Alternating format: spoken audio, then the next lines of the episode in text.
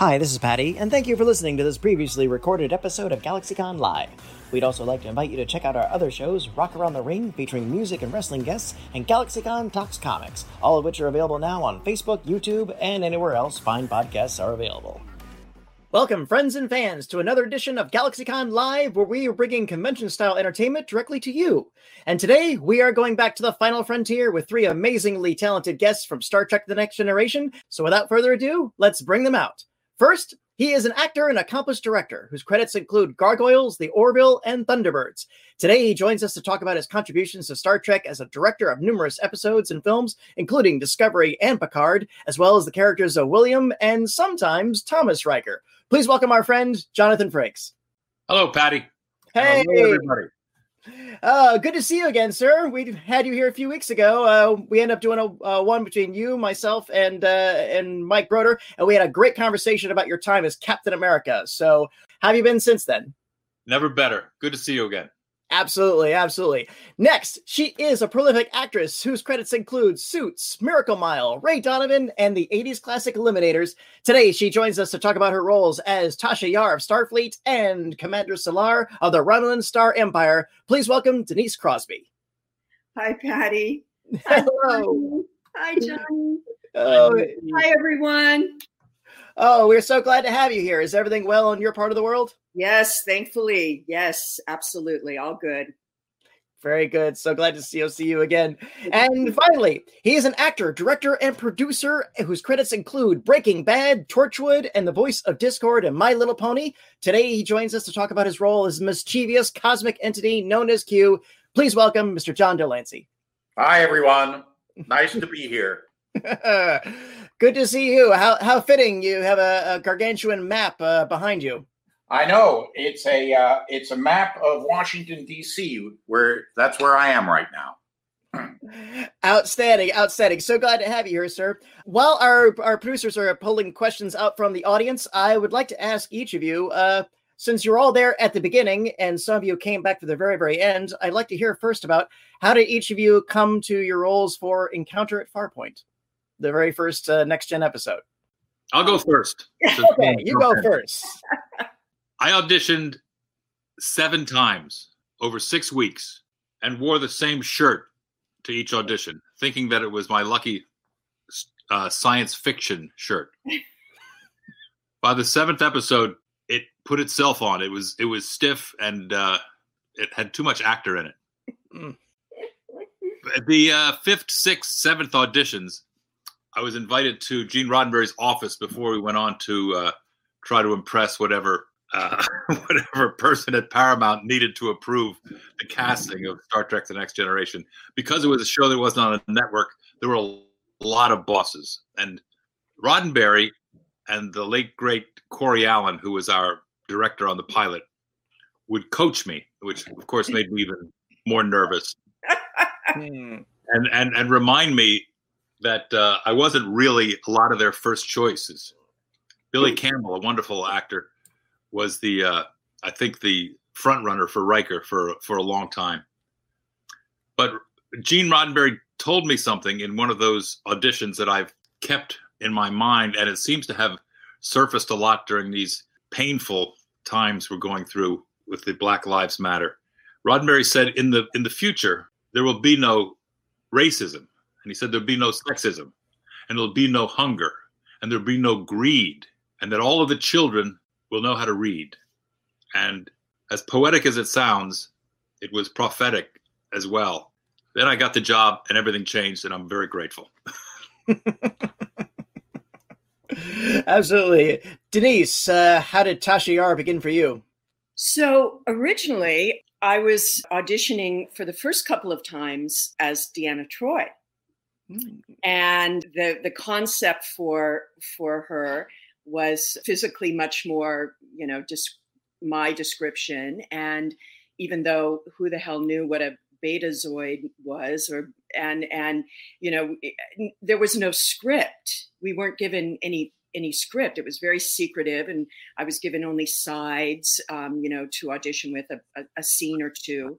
And i went a number of times uh, junie lowry was our casting director. And somewhere at about audition number three, in my multiple times going in, they Gene Roddenberry had this idea to to flip Marina and I. Mm-hmm. And he said, Would you be re- willing to now read Tasha Yar? So it was like, well, yeah, sure. I mean, you know, it was, it, it, it was all, no, nobody knew what this was at this point. So um, I went and worked on Tasha now for a little bit and came back. And, and that's how it, it sort of lined up. Excellent. Mm-hmm. And you, sir? Well, I was fortunate I was not being scrutinized like these two for a, a regular role. So I kind of got in under the wire. Uh, I auditioned once. I was asked to uh, to audition, and I said to my agent, "I'm in the middle of a play. I just can't leave and go audition." And a week late, and I didn't go to that audition. And a week later, my agent called and she said, "There's a producer that keeps on calling for you." and you didn't go to that audition if we work it out so that you could go there during your lunch hour would you go i said of course so i went there during my lunch hour and i was already playing a role which was not unlike q i was playing roald amundsen who was pretty full of himself and i went in i auditioned and a, a big guy came out right after me and he put his hand on my shoulder and he said you make my words sound better than they are and I said, Well, you must be the writer. And he said, I'm Gene Roddenberry. And I had absolutely no idea who that was.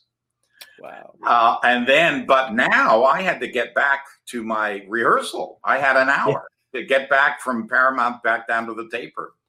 And I'm heading for the uh, for the door, and there was a little guy there who said, "I'm the producer who keeps on calling for you, and this is a payback. First of all, they're going to hire you." I mm-hmm. went, okay. and this is a payback. And I said, What do you mean? He said, Well, about four years ago, I was flat on my back in the hospital with a quadruple bypass operation. And every day, and the minute he said day, I knew where he was going. Every day, you came on a show at one o'clock in the afternoon and you made me laugh when I thought I was going to die. And so this is my payback to you. And that's how I got to be Q. who was who was that? Was that Bob Justman? No, it was it was not a producer. It was Gene's lawyer, um, Leonard Leonard Maizlish. Leonard Leonard mm. That's a great story. i have never heard that story. Yeah. yeah. that is outstanding. It's outstanding. So obviously that we, have heard the legends that there were so many again changes you know they brought in michael at the last minute hey let's have a klingon marine uh, are there any particular memories, particularly from Encounter at Farpoint during that tumultuous period, that stand out? Well, I I got to have hot wax sprayed all over me, and that was, you know, that was my first day. Yeah, yeah, yeah that was. I thought, what in the hell have I signed up for? You know, although it didn't. Yeah, that was really interesting to watch. Yeah. oh yeah. I mean, we did stuff. I, I, I would be completely illegal right now. You know, the stuff that that these effects and you know spraying us with hot wax and you know it's just it's surreal. But but Corey and oh my God, Corey directing the the pilot. You know, we he he he'd talk about looking at alien creatures and and and he'd do the body movements of the alien creatures behind the camera and now you're hmm. watching mm. the alien get bigger and bigger and he'd be wiggling and flowing i mean it was it was it we it, it, we were laughing so hard it and it was just divine it was so much fun he was a he was a method director yeah uh. Well, he had been an actor. Yeah. He had been an actor, so he was sort of on the actor's side. That always helps, especially dealing with the, those early effects and, and all that, and and those costumes. Which, oh. John, John, you got the best deal out of that in those judges' robes, I think. The judge's robe was a good costume. The that was a great one, costume. Weren't you also on a on a? Uh, were you on a train? Yeah. Yes, that came in like this. That was fantastic. Yeah. yeah, yeah, right. Great. It was my favorite part, actually. You wouldn't be allowed on that these days. That would have been illegal too. That would have been illegal to bring you in on unless you were strapped in or wired to the ceilings. I mean, that was. Oh, nuts. really? Yeah.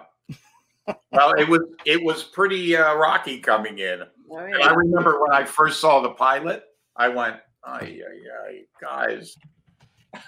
You know, the all powerful with kind of a rocky sort of entrance. well, I, it it got better. I mean, you did show up dressed as uh, Christopher Columbus uh, when, the minute we saw you, so it, it switched around from that. So you came back in other roles. Uh, Denise, you took off. You came back as Solar. Jonathan, Sela. Sela, I'm Are you- sorry. Are you just, are just going to uh, wipe right through code of honor? Is that what you're planning on doing here? Well, uh, if you want, if you want, you, we'll talk about anything you want to talk about. The embarrassment heaped upon us in season one, Uh, mostly on Denise. Can you imagine playing that right now in this climate? That's what I'm. I'm trying to lead the witness to. Wow. wow. yeah, yeah. That you, you, you have, you have all, you've all said that, and I think we are all in agreement that it, maybe there, maybe there was some good intentions in there somewhere, but it got got, got buried along the way. Nah. Nah. No, okay, yeah, you were you were there. You were that. Hey, that Not was like I said. That was it was pre, it was pre Riker Beard. Oh, indeed. So, Don't bring me into this shit. I have nothing to do with that. okay, fair enough, fair enough, sir. So, seven seasons, and they decide they're gonna gonna wrap it up, and with all good things, and you are all invited back uh, in your original roles, and uh, in some cases, original costumes. What was that like? Emotional.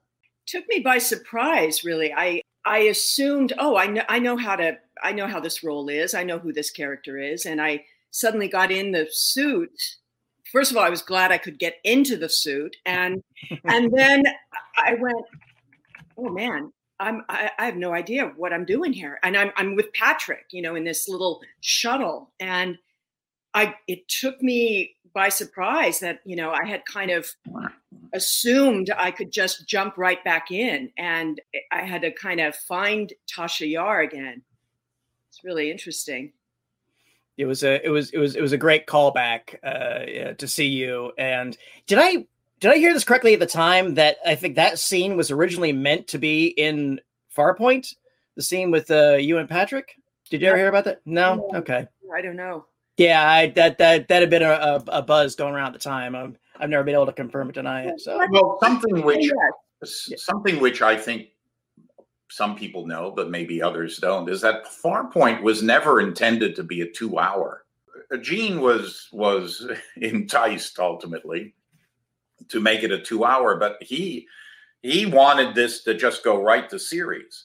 yeah, So the part that includes Q, you can see a very obvious seam in that in those two stories where they were mashed together there. There might have been other things in Farpoint, but I, I don't know about Denise's scene there. But Yeah. uh, when you bring up Farpoint, I'm just throwing that out. no, absolutely, absolutely. Q certainly had a very interesting arc throughout the series one time and played that pivotal role in all good things. And I will just always love the shot of you just throwing off the gloves and just having that scene with Patrick. It was like your your character was like, "This has been fun, but we're done here." But it's but also saying goodbye in a nice way. What was that? What was that like during that scene? Like, okay, I get to close the book on the next generation as a TV series. Well, I mean, you know, you can't really act that, so you're not really thinking about that part of it. I mean, you you know it when you're reading it, but you're not doing it while you're acting it. Yeah. But that I, I think you're talking about that last scene where uh, "See you out there" or something like that. Mhm. It, the character always worked best when it was a, at a big philosophical level, a big, big areas so that the audience could kind of fill in the gaps themselves and so that was that was i was really happy that they ended it that way because it kept it in that kind of a amorphous but really cosmic kind of big questioning area so that that was great Absolutely, absolutely. How about you, Jonathan? Uh, we got to see a possible future version of of Riker, you know, admiral in command of the Enterprise with a cloak and going at warp thirteen. Yeah, we, weird. I do remember that. Very much you. So, did uh, did you get any advance notice, uh, or the the regular cast members about what the final episode was going to entail, or was it just okay? Here's the script. No, I don't think there was uh, any. I it was it wasn't treated any differently because it was clear to us all that we were blessed with with uh, going on to make the Motion. the movie with the original cast. So yeah, it was not the kind of sad ending that other television series that we go through. Like when you end a play, when a play closes, that family, you know, will never really be like that again. Yeah. But our family is still together, as you can see right in front of you. I mean, we've carried on for 35 years. Absolutely. There's something that I did six episodes of um, Next Generation. And there's something that uh, Jonathan used to do sometime during my shooting. He would he would say, "Oh, come sit down so you're the litmus paper. What do you see this year? Yeah. Because I would just, you know, I'd do a show and then be off. Yeah. Yeah. And then come back. Was the litmus test accurate? fair enough. Fair enough. All right, uh, producers, let me know. We got some questions from our audience, so let's go ahead and roll our first one. And it comes from Morgan. If you had a holodeck in your home, where would you want to go right now? Well, probably a new United States with different leadership and uh, a, a, a peaceful, verdant, hopeful United States. We'll take it. Well put, Denise. Yeah. I ended up getting in the uh, on a, where I would want to go, literally in a literal sort of way. I I hadn't seen um, my grandson for, well, I don't know, six or eight months. So we talked about whether we were going to drive, take an RV, just drive a car, but then where would we stop and how would we do that? From Los Angeles to DC, take an RV, and ultimately, or, or, take a plane. But ultimately, what we ended up deciding is that we took a train, and we felt that we could control that pretty well, and we did. And so we took a train across country and, um, you know, with masks and spray bottles and all that type of stuff. Uh, left on, uh, oh, I don't know what day it was. Uh, uh left on Sunday and arrived in DC on uh, on Wednesday and uh, are going to spend um, two weeks here and then go back home. So that was a that's that's that's our holodeck. How about you, Jonathan? I'm fine where I am. awesome. Morgan, thank you. Great question. Let's see. Jude, what do you have next? From Carrie. If you all had the power of Q for a day, what would you do? I'm going to take Denise's answer. Yeah. yeah. It's hard not to. Um, yeah. Feel that the political landscape needs to be changed really dramatically on so many different fronts. So not only does one snap do it, but it would have to be a bunch of snaps that would yeah would change it. Uh, I just ended up uh, delivering a, um, a speech for graduates, uh, graduating high school and uh, and seniors. This is for millennials. This is a this is there's nothing in our history that has been the same for them. People up until the mm-hmm. age of 35 years old, they've been hit with two enormous economic downturns that will reverberate through their entire lives. There is the the obvious social issues that we're we're going through right now, which have simply been pushed off uh, year after decade, century after century, and um, and hopefully they will take they will be addressed. Uh, I mean, so there's so much, there's so many things to be fixed right now, and uh, and the first one is is how things are fixed in on in November. So uh, that's the first obvious, easy step that everybody has to do on uh, I think it's November 3rd. Everybody has to do that. So Carrie, thank you for that. Uh, Jude, we have another one from Kevin. Ah, Did any of you keep anything from the show? Maybe. I got a phaser and I got a spacesuit that doesn't fit anymore. I kept my sanity somewhat. No, I don't have. I don't have a single uh, prop. I uh, I had my communicator ripped off my uniform when uh, my last day of shooting. I did too. They were scared we were going to take them. I I mean, it's Really? like, yeah, you won't be needing that anymore. I don't know. I guess they were a hot item. Not that you could distinguish mine from any anyone else's. It didn't have, you know, wasn't gold plated or anything. But yeah, I don't have anything. Do you remember when the uh, the semi truck full of Star Trek costumes was stolen from the Paramount lot? Was this when everything was going to auction? No, this was this was a uh, someone had snuck on the lot during the night and literally stolen Wow. a twenty footer full of Star Trek costumes, and the the FBI got involved in trying to track down the thief, and the thief wisely went online to trade the semi truck filled with Star Trek costumes for the car, the kit car from um, the Knight Universal Rider. from Knight Rider, and they made arrangements to meet in the desert in Arizona and swap the Knight Rider car for the uh, semi full of Star Trek costumes. And uh, Mary Howard and the FBI and someone else followed the, these two sources together, tracked them to the desert, and watched through binoculars as the exchange was taking place. And then they swooped in and busted them both and got the costumes back. That's insane. I had no Unbelievable. idea. Unbelievable. That's Were one you of guys in New York? my favorite Star Trek stories. That's that's like a movie or something. You I know, know. I, I that's a cool like movie. yeah. Were you guys in New York when they were shooting The Wiz and uh, the costume truck got uh, raided? And uh, the next day they're seeing people walking down the street in all the, the costumes. He's on down. He's on down the road. oh my goodness. I can just see it. Oh my god.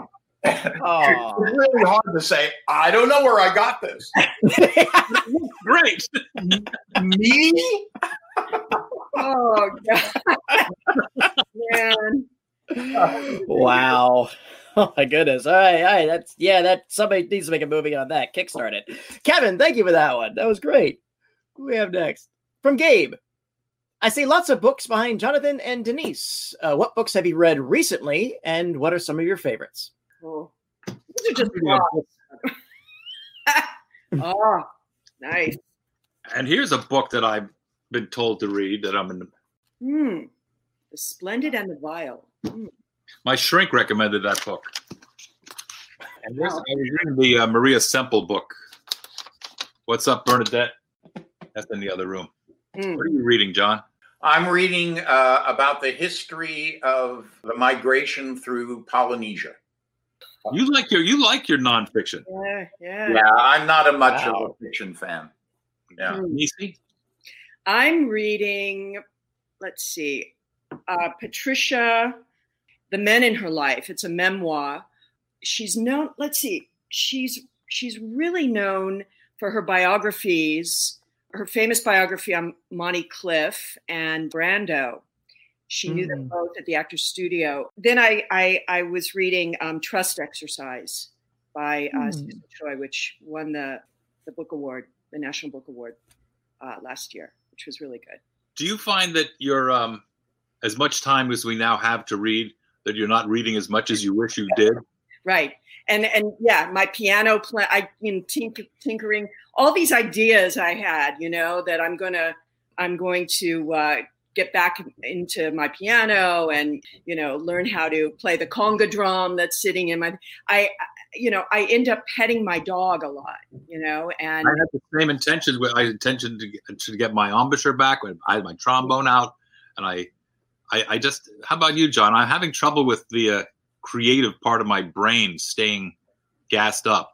I have a couple of actor friends who said they are relieved by the pandemic because there because there is no work. They don't feel that anxiety of needing to get work. Yeah. Uh, so yeah, it's it's. Uh, I'm not as focused as I would like to be. Yeah, I I find Oh, that's fair. I'm in the same boat. Yeah. I like I, t- I take a lot of walks. Yes, so do A we. lot of walks. cool.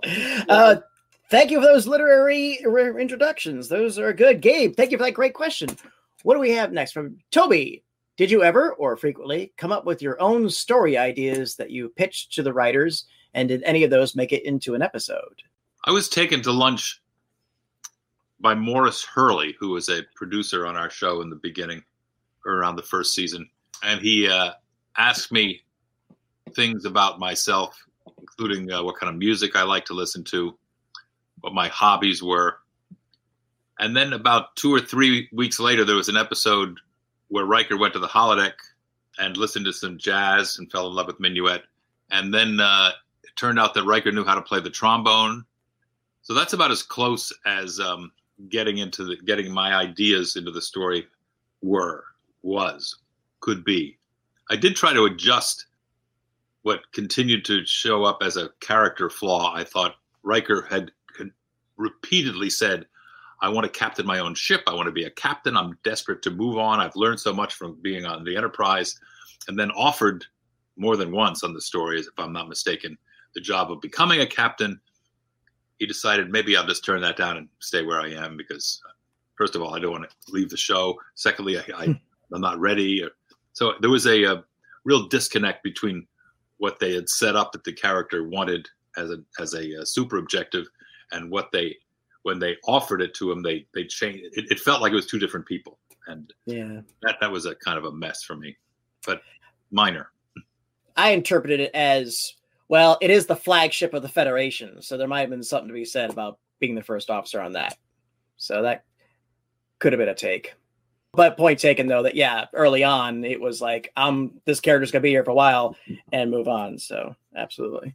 So uh Denise, did you ever uh Well, what would become the character of Sela was sort of a, based on an idea I had. I went to lunch sometime after I had come back to do yesterday's Enterprise, and I sort of had this concept that Tasha was pregnant with Lieutenant Castillo's child when the Enterprise C was captured by the Romulans, and the Romulans kept her as a prisoner so that they could raise the child as a Romulan. And use it as a negotiating chip, so to speak, with the Federation. So this is a this is an idea that I I I pitched over lunch to Rick Berman, our producer, and he sort of looked at me and and thought it's an interesting. Let me let me give it some let me give it some thought. And I thought, okay, that's you know that's a polite way of saying thank you, but please don't come back. A few months went by, and um, Rick called me at home and said, you know that idea, we're gonna we're gonna we're gonna create a story around it. Except Tasha is going to be captured by the Romulan general and have a half Romulan child, and you will play this character. And I thought that was just fabulous idea, you know. And I really, you know, I, really was hoping that Sela was going to be, you know, featured um, in more stories. Actually, a, yeah. a much more fleshed out character, because I think it was it was just you know such a, a dynamic thing to play. Not only my own character's daughter, but you know, having this half Romulan, half human, with with you know the the at odds with with the crew. Absolutely. Definitely pay off. John, did you ever uh ever explore anything with it? You, you did you did co-author the book of Peter David, uh I, Q? Yes, I was asked to do that, and I was um, frank about it. Uh, I just said, "Listen, I, I cannot write a book about Star Trek. I, I just don't know enough about it." And um, and I said, "You know, I I'd be happy to to write the stuff that has to do with Q." Because it's sort of like a long running inner monolog Mm-hmm. And uh, Peter said, Well, I'll write all the other parts. And I said, That sounds good to me. so that's how it was. We hammered out a, uh, a story, which I no longer remember what it was. And and he did his part, and I did my part. So it was an actual collaboration. That's very very well received. That and uh, his own novel, which pitted your character against Majel Barrett's character, and that's that was that was a, a, fun story behind that as well. Right. That was a great question, Toby. Uh, let's what's next from Fleur? Question for everyone: Were your character make another appearance in Picard or Strange New Worlds? What would you like them to do, and where would you like them to be in their lives? Interesting. Well, so I, was, I was lucky enough to be asked to be on Picard, yes. and I was grateful to find out that I didn't have to appear in my spacesuit that I was in fact living on a planet where I made pizza for my family. And that seemed like a, a comfortable place for uh, yeah. for Riker, Riker to be. Mm-hmm. So I'm, I'm happy to continue to make pizza on Nepenthe. Isn't that up in Big Sur? Yeah, exactly. I didn't know you. I, you landed in uh, Big Sur. Cool. We shot it in that house uh, that uh, that they did that ridiculous camp movie with uh, Candy. What was that? We shot it on Universal on the. On, it was part of the Universal tour. oh. I'm drawing a blank. I'm dead. Look behind the scenes. Yeah. yeah. So like that. So, uh, Denise, uh, how if you could return in any of your characters, uh, uh, which one would it be, and and how would you think that would go? Wow, we find out that Tasha was never dead, hiding out on some in some cave somewhere. That would be kind of cool. And like Data, Data never died. Yeah, right. It was all uh, it was all a dream. I think if, if Strange New Worlds goes forward, it'd be fun to see your character pop up in there since um, so much time travel and shenanigans is involved. I think that might be an interesting fit. You know, only in Star Trek can you pull this stuff off. You know, I'm I'm happy. I I hope I hope I'm invited back. It would be, you know, a delight. Really. Absolutely, absolutely. John, if you could pop back in again, uh, how do you think? I don't know. I don't hold my breath, so I never think about these things. Not a problem. Not a problem. Thank you for that. Great question. Let's. What we have next from Kevin. Was it difficult to prepare and remain in character, plus perform with all the different directors every episode in each season? That's what we do, you know. Yeah, that's that's the job description. Yeah, right yeah. That's if you can't h- handle that, you know, you might want to think about another career. yeah, both both those. Uh, that's that pretty much describes the job. Absolutely. Yeah, and also when you consider, I don't know what the exact number is, but let's say it's you know Jonathan would know better, but let's say you get what five minutes, seven minutes of actual usable material per day maybe a little bit more 10 minutes? Maybe 10 mm-hmm. yeah. Maybe yeah. 10 minutes. So 10 minutes out of a 12 hour day. Your job while it's about being on during that short period of time the rest of it is just kind of being ready to be on and preparing and and keeping yourself buoyant enough so that you can do your job so uh, it, it's um, that's really what the as they're saying. That's part of the job is to is to keep available for long over long stretches of time. Hurry up and wait. On our show, the directors suffered because of our behavior. it was not a show for the faint of heart. There was a camaraderie, as I'm sure you've heard on our set, that was created. I think I've always I've been asked about it a lot, and I think one of the reasons that our show was uh, so flamboyant and ridiculous, and there were no holds barred, was because Patrick from day one had set a level of professionalism that we all kind of enjoyed, aspired to, and therefore prepared for work in a way that was not true on a lot of television shows. Mm-hmm. Actors come to sets without knowing their lines on some shows. That didn't happen on our show. You had to show up you know, really fully loaded to go to work.